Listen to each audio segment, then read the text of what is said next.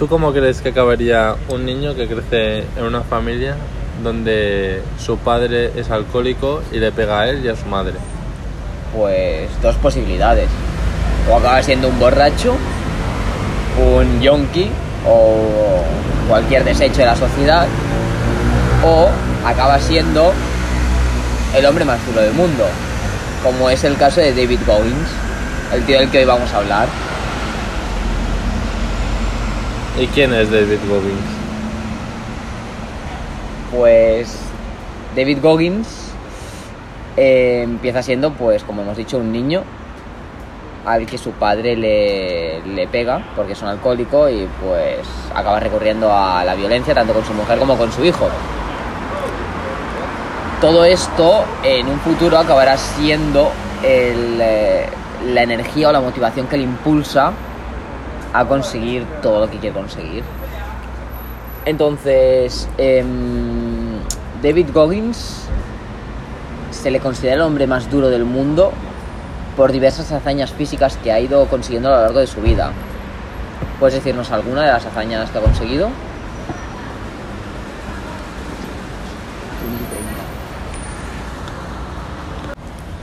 Pues yo he escuchado que además de tener varios récords mundiales, ha conseguido pasar, bueno, ha sido Navy SEAL Sí.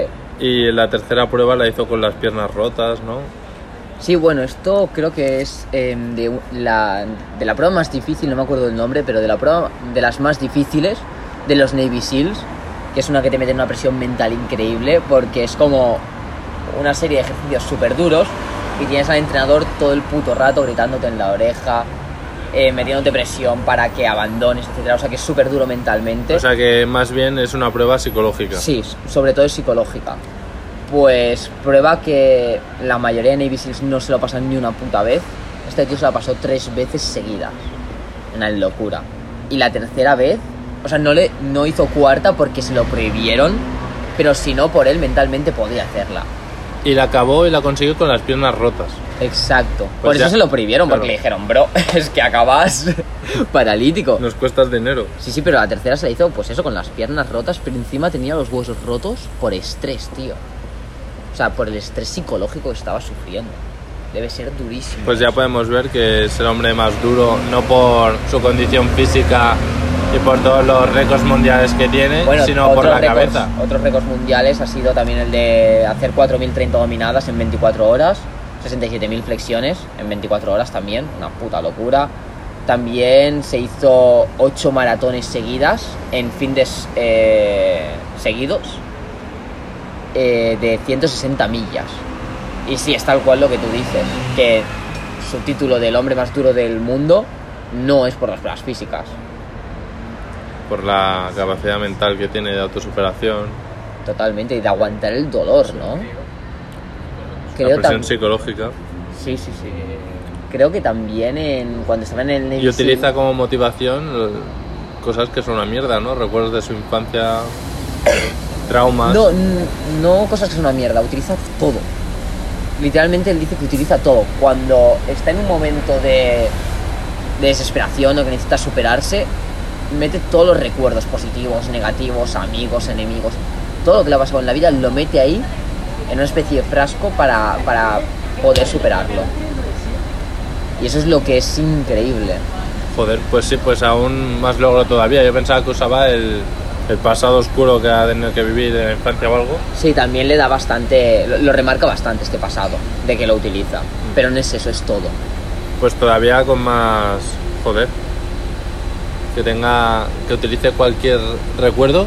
Mm. O sea, cada experiencia que vive en realidad es como más fuerza, ¿no? Para la siguiente prueba. Tal cual, porque piensa, lo negativo lo utiliza como pura rabia, lo positivo lo utiliza como quiero más, o ya he conseguido esto, ahora no me puedo rendir, mierda, así. Joder. Pero sí, sí, es totalmente mental lo de este tío. También, em, después de la tercera prueba esta que hemos hecho súper difícil, que se rompió las piernas, el tío cuenta que como estaba en el Navy SEAL, seguía ahí en el ejército y seguía entrenando, cuenta que al tener las piernas rotas, él seguía entrenando y decía que la primera hora del día el dolor de las piernas era un dolor indescriptible, pero que al, al cabo de esta hora ya no le dolía nada. ¿Sabes por qué? Porque se le dormían los putos pies y las piernas, no las sentía, entonces podía entrenar sin ningún problema. O sea, imagínate llegar al punto de dolor que literalmente tu puto cerebro te tiene que dormir las piernas para que no te desmayes del dolor por la puta cabezonería de este tío. Es que es algo increíble. El hombre más cabezón del mundo. ¿No? Tal cual, tal cual. Vamos a contar ahora cuál fue el momento de la epifanía en el que hizo este cambio de mentalidad. Empieza tú.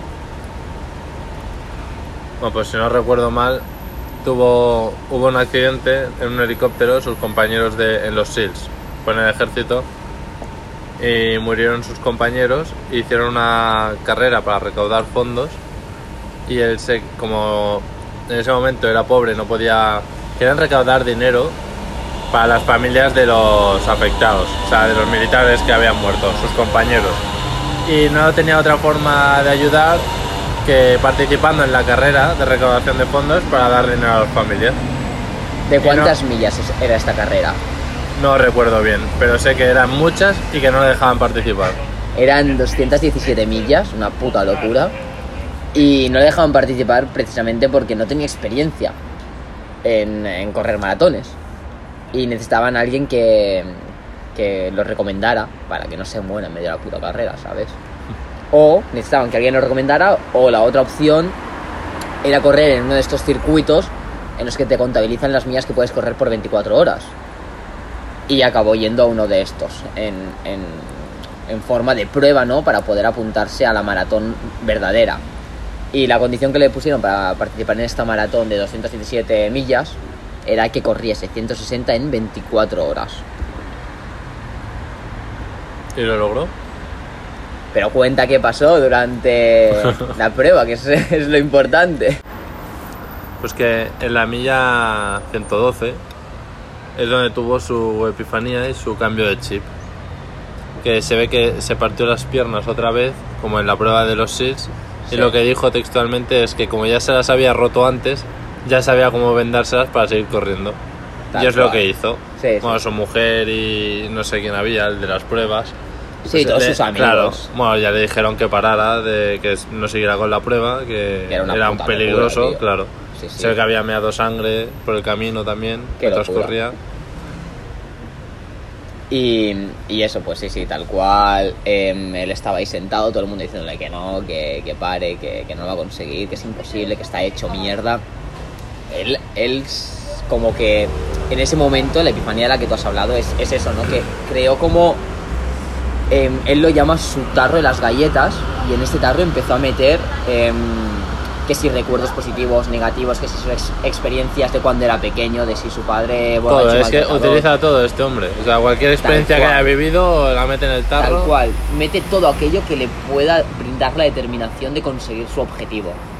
Que él, él diferencia mucho lo que es determinación de, de motivación, porque dice que la motivación es algo pasajero, la determinación es lo que de verdad importa, porque es lo que te permite alcanzar. Entonces todo lo que mete en ese tarro es algo que no que siempre le, Le va a ir- impulsar. Vale.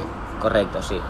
Y nada, una vez estuvo ya determinado al 100%, fue por pasos. Primero se acabó de vendar, se levantó, vio que podía estar de pie, empezó a caminar, vio que podía caminar y empezó a correr. Empezó a correr las 48 millas que le quedaban. Corrió, corrió, corrió, hasta que en la milla 30 su mujer le dice, oye, que a este ritmo no lo consigues, tío, que se te acaba el tiempo, porque tenía que hacer las 160 millas en 24 horas. Y le dijo que eso, que no lo iba a conseguir.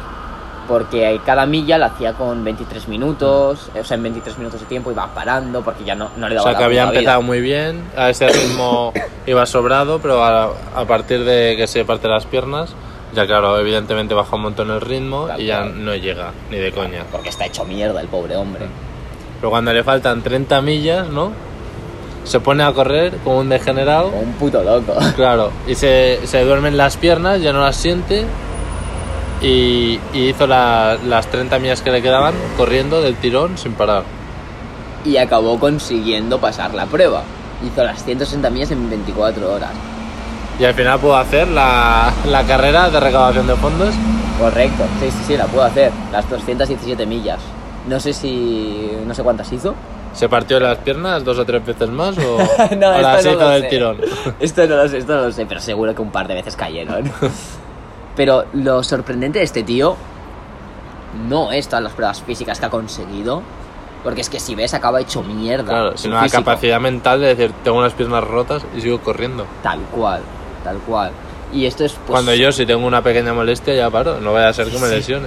no vaya a ser que dos horas estudiando nos, nos cansen demasiado. Pero esto le pasa a todo el mundo y, y ver ejemplos de gente que consigue tantísimo con su mente, que es gente que, coño, es como nosotros, es un tío normal. ¿sabes? Es un tío que...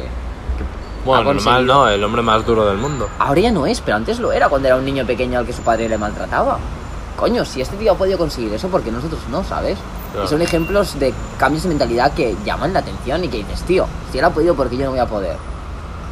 Y eso es lo, lo impresionante de este tío. Y ahora se dedica a las redes sociales y va como motivando a la gente para ¿no? que, exacto, exacto, para que cada vez haya más gente que... Charlas de mindset, ¿no? Así cual. decirlo. Sí, Para- sí, sí. Filosofía de vida. de- del tarro las galletas. Claro. pero mola que vaya motivando a la gente para que consigan su determinación para conseguir sus objetivos.